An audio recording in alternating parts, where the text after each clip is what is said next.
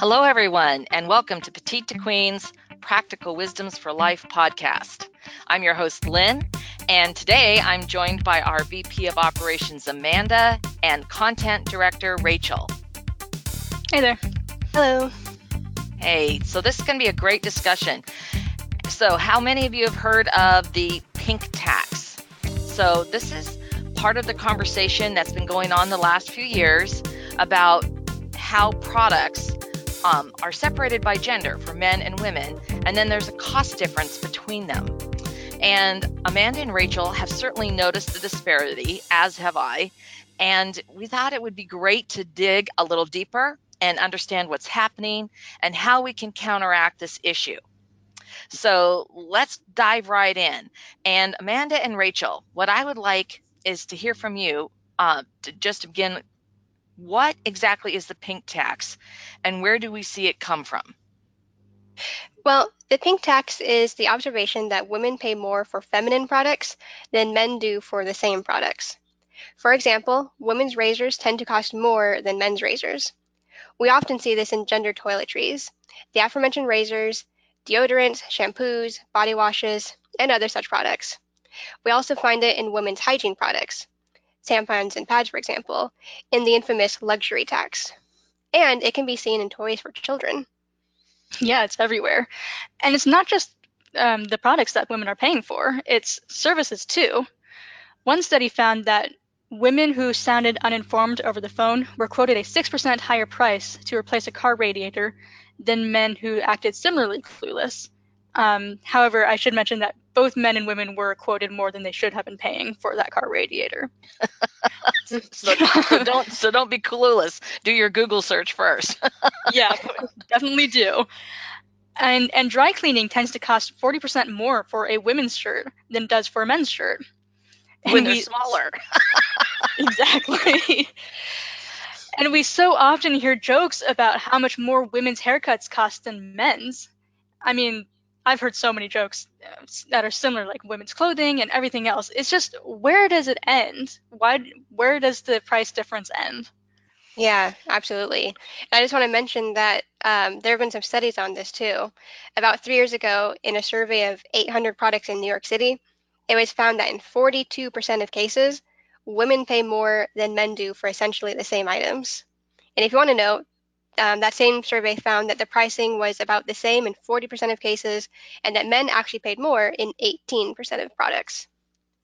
And in another study from the 90s in California, they found that gender based uh, pricing cost women more than 1,350 extra dollars each year.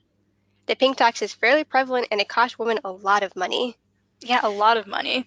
Because I should also note that um, that that study you just uh, cited, Amanda, that one thousand three hundred and fifty dollars extra paid extra each year. I'm sure that's gone up with inflation because now we're 25 years, well, 20ish years yeah. past that, right? Yeah, exactly. How big, how big is that number now? Yeah, that you know, and it is. It's so true. I want to loop back to the razors because I, I that's something I discovered when um, after I was married, and my husband, he habitually would run out of things. And then, so he wanted to use my razors, which were all these sort of pinky pastelly colors. Um, and so he used, uh, grabbed one, and so, and you ended up using my last one. So I went to the store and I was going to have to replace both. And I'm looking at the exact same Schick brand sensitive skin razors. And yet I found that his costs less and he got more per package. And when I was actually, and you can see the little pricing on the tags, and I actually recently went in and photographed it at one of the local stores, you could see the difference in the price point.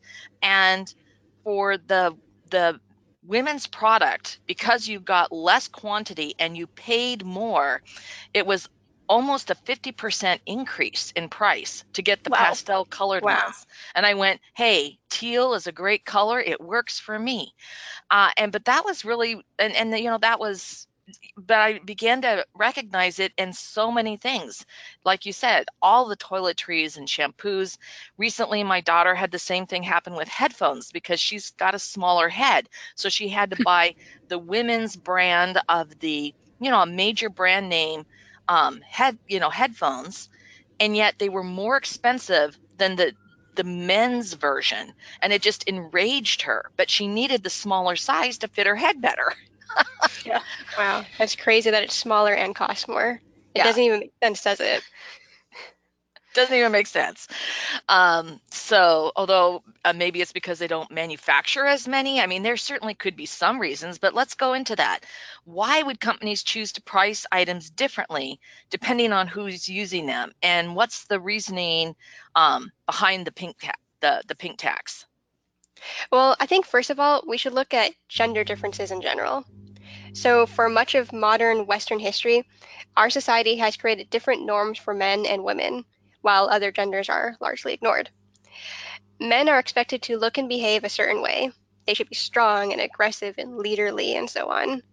Women, conversely, have been expected to look and behave in other ways that are more girly and passive and caring and agreeable. These societal norms have led directly to gendered products and product differentiation. Of course, clothing is very much gendered, not just due to those different gender roles, but also because of differences in the physical bodies of biological males and females. But this has grown to encompass other things, everything from toys to personal hygiene products, as we've been discussing. right. And you see those norms uh, frequently reflected in, in marketing. So the way products are marketed to men and women, it's very different. Men's products come in different colored packaging than women's and during the commercials they have very different kinds of music playing in the background very different ideals that um, we're being taught to live up to and, and work toward. So we see gender norms being um, ingrained in us even every day through all the advertisements which are keeping us within this this paradigm of of buying certain things but not other things. Yeah exactly. I mean what they're doing is they're feminizing certain products and I mean, that can make some sense depending on your perspective of gender roles. I mean, personally, I do like smelling like flowers more than wood spice, and I do like the color pink. And so I do kind of subscribe to the whole feminine ideal, I guess. But what what really bothers me, um, especially, is making them cost differently. That's a major issue because in cases where there are needed and clear differences, some cost differences can be explained. But what about things where the only difference is the color? And why are these price discrepancies nearly always in favor of men and costing women more?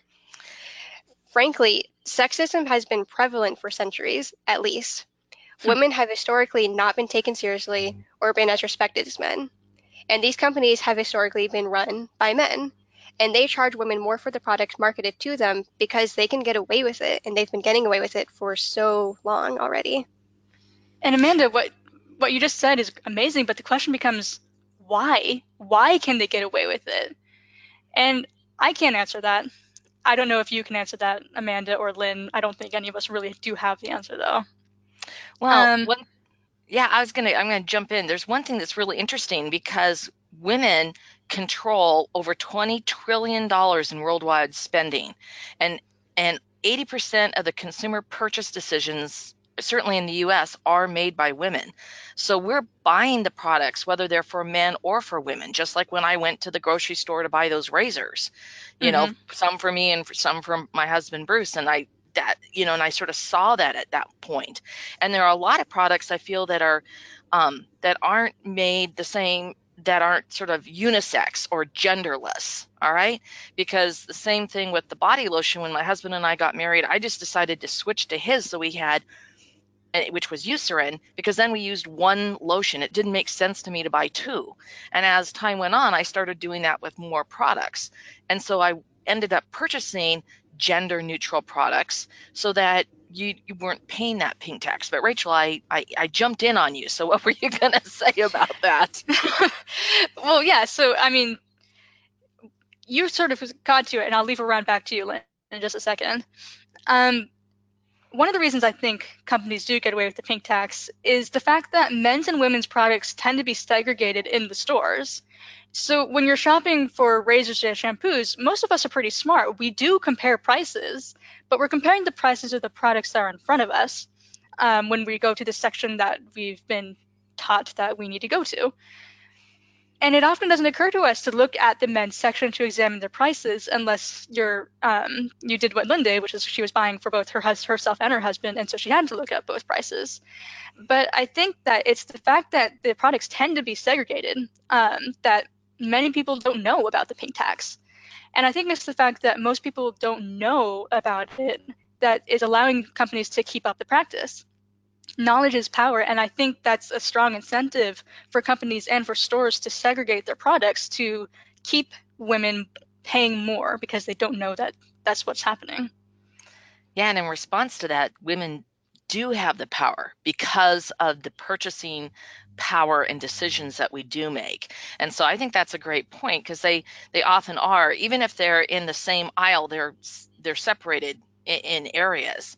And um, mm-hmm. and it does hurt us uh, because of the impact on the cost, especially it, because we're paying more for essentially the exact same product. It's just, and if you notice, um, the actual quantity that's in the packaging, whether it's deodorant, whether it's shampoo, is less than it is for the men's product. So not only are you paying a higher price point, but you actually get less for it. So your total cost is higher. And mm-hmm. I want to answer one thing. I do think that sometimes uh, there can be a cost differential if you're if you're if it's a specific scent because of the essence that could be used. So certainly like when you look at things like maybe it's rose scented, that that's pretty common etc. But if you're looking at something that that's more exotic, that may actually cost more. It's sort of like spices in the spice aisle. If you go to buy cinnamon, there's cinnamon, but saffron, wow, the price differential between those two is like I don't know, 500%. So there's a potential that that that could impact it, but I don't think you're going to see that unless you're looking at more specialized brands. Um, I don't know what you guys think, but I mean, we're of talking about how this pink tax affects us. It, it, obviously, for women, it affects our bottom line, and we're continuing this to perpetuate this gender role um, onto our younger children. So it's really, to me, it is very important that we care about it and that we consider it an issue. So, Amanda and Rachel, what are your thoughts? Well, I think you're right, Lynn. I, it definitely affects us. Maybe paying a few extra dollars here and there doesn't seem like a big deal in the moment, but it adds up. Women are already earning somewhere between 61.6% and 93.5% of what white men earn, and that depends on the race of the woman. And that high number, that 93.5%, is Asian women against white men, but Asian women still only earn 75.5% of what Asian men do. And this is all according to the Institute for Women's Policy Research 2018 report on the gender wage gap. A woman without a college degree, and like I said, everything adds up, not just the dollars that you're spending, but the, the difference in what you're earning. So a woman without a college degree is going to accumulate $531,502 of lost wages by the time she reaches 59. And a woman with a college degree will lose even more, $797,238 of lost wages because she's a woman. And that's before that number Amanda quoted earlier, that $1,350 um, women pay extra each year due to the pink tax, or whatever that number is with 20 years of inflation. So basically, women are already losing a ton of money to the wage gap, and the pink tax worsens this already abysmal state of affairs by adding an extra financial burden there doesn't need to be. There's no good reason for that financial burden to exist. Exactly. And based on all the stats that you just shared, Rachel, the pink tax is indeed a huge financial cost to us. It also speaks to a larger issue of sexism and enforced gender roles. I, I mean, it's ridiculous that women still earn less than men, still pay more than men, and are still, in many ways, judged more harshly than men. Women are expected to quite literally buy into these expensive gender norms, and women who don't are often seen as less than. It's a lose lose situation where women, and those who prefer or are expected to use feminine products, can't win. The economics of sexism is something that needs to be taken seriously, and we need to work to change it. Yeah, yeah for absolutely. sure. Go ahead, Rachel. well, it may not sorry, while it may not be as sexy, quote unquote, of an issue as things like violence against women or female genital cutting, tackling the economic oppression of women is every bit as important as, if not even more important than, the issues I just mentioned. Sure, women in the developed world largely have more economic freedom than women in other parts of the world, but that is absolutely no excuse to ignore the oppression that goes on here and will continue to go on here unless we we take a look at it and really fight it. Right, right. And so, with the power that women have as consumers, which is tremendous, you know, how can we counteract this pink tax? And what are some ways that you guys would both suggest that we fight against it or we work? Obviously, we're going to work towards putting it underground, right? Burying it, making it dead, never to come back. So, what, what do you guys yes. think? Well, so here's the thing. I, I, take a bit of an issue with the idea that it's on the individual consumer to change a system like this because no one person's going to be able to do it. And Lynn, I know that you mentioned that women control something like $20 trillion. Um, but women are not a monolith, and we're not going to be able to get all women to to start buying a certain way. But I think that there are a couple of things that each individual can do to help themselves or even make some kind of difference on a larger scale. So, one thing that you can do is seriously question the gender norms and roles that are part of your life. So, maybe you stop shaving your legs, or maybe you just start buying products marketed toward men, like Lynn did. And while that can make some differences in your life and your wallet, that actually and that can be an amazing thing, it does very little to change the current system because a lot of us aren't ready or willing to let go of certain gender norms. Amanda mentions that she likes smelling like flowers and wearing pink. And I want to emphasize that there's nothing wrong with that. And there's nothing wrong with femininity and wanting to keep your long, luxurious hair that no men's barber is going to know how to handle. so, like I said, you can question your gender norms. You can also look into buying from companies that explicitly make their product with equal pricing between men and women. There are some small online companies doing this, um, so you can look into that. And then, of course, there's activism. You can call on your elected officials to make the pink tax illegal. You can organize as many of your friends and neighbors as possible to start buying by, from these equality driven companies or just buying the products marketed toward men. There's a lot of power in that $20 trillion purse. But there's only so much power depending on the size of your individual purse to begin with. Yeah, I mean, I agree with you, Rachel. In terms of fighting the pink tax, I think it comes down to your own goals on how you want to do that. Do you want to overcome it on a personal level? If so, then rejecting some aspects of gender norms and using the masculine products may be the right choice for you. You're winning, at least. But if you want to fight the system at large, I think we need to draw a lot more attention to this issue. We need to put pressure on companies to change their ways or choose to only use products from companies who do, as Rachel mentioned. I think we also need to fight for laws to protect equality and eliminate the so called pink tax. In 1996, California became the first state to enact laws to make gender based pricing illegal. And I think we need to enact similar laws across the country and across the world.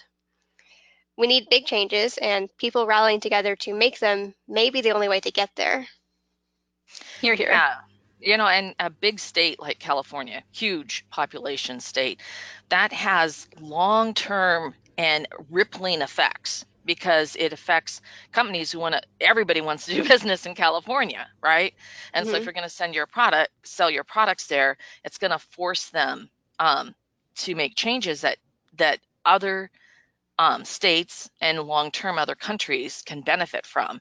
And I agree. I mean, definitely making sure that this is a topic that's that just like we are, we're talking about it and we're starting to do and take action on it. And um, so this totally random thing, but I actually stopped shaving um, in the fall. And so I'm at that point where I have to decide is now we're entering summer do I go ahead and shave or do I just not? Because my daughter don't has, do it. I stopped yeah, shaving I over a year ago. You don't need yeah. it. I know my daughter stopped has never shaved, and I'm going like, gosh, do I really even need to start this up? But there's a another part of me that, as a woman, I, it's been it's like been ingrained and trained in me that that somehow I'm supposed to do this, and so it's definitely I can, you know, there's this con this quandary, and at the end, I agree with both mm-hmm. of you. What you said, you have to own it for yourself. And if you decide that that you'd rather go ahead and shave because it just makes you feel like you blend in better, that that is okay.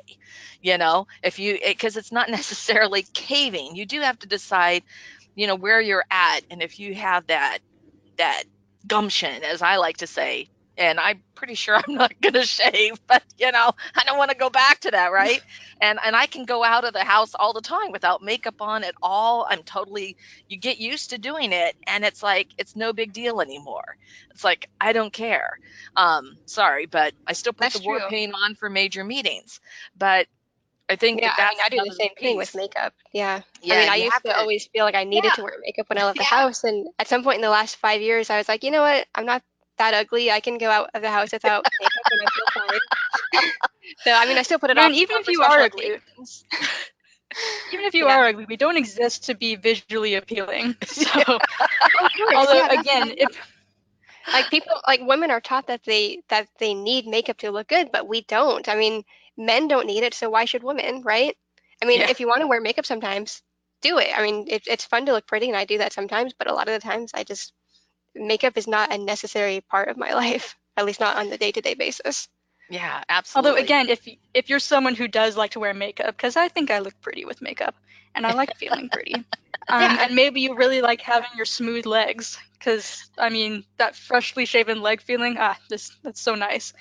Yeah, But I agree. um, so you know, do whatever you want.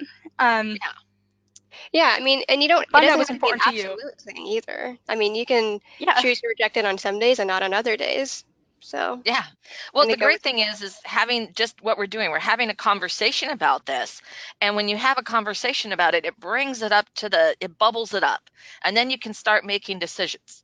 And as time goes Mhm. by, some of those decisions you're going to say, well, I wasn't okay with it back then, but now I don't really care. And you just start, you know, and you yourself transform, and that's part of our own personal growth.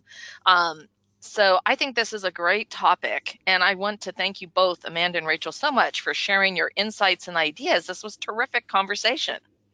yeah, yeah, I'm glad we Thank you have so a platform much. to talk about this. yeah, exactly. Absolutely. Well, that's what we're here for. And I want to thank our audience who joined us t- for today's podcast and remind you that next week we're going to have another terrific dialogue at Petite2Queen. And if you would like to learn how to quickly achieve your goals with our proven strategies for success, please sign up for our weekly wisdoms.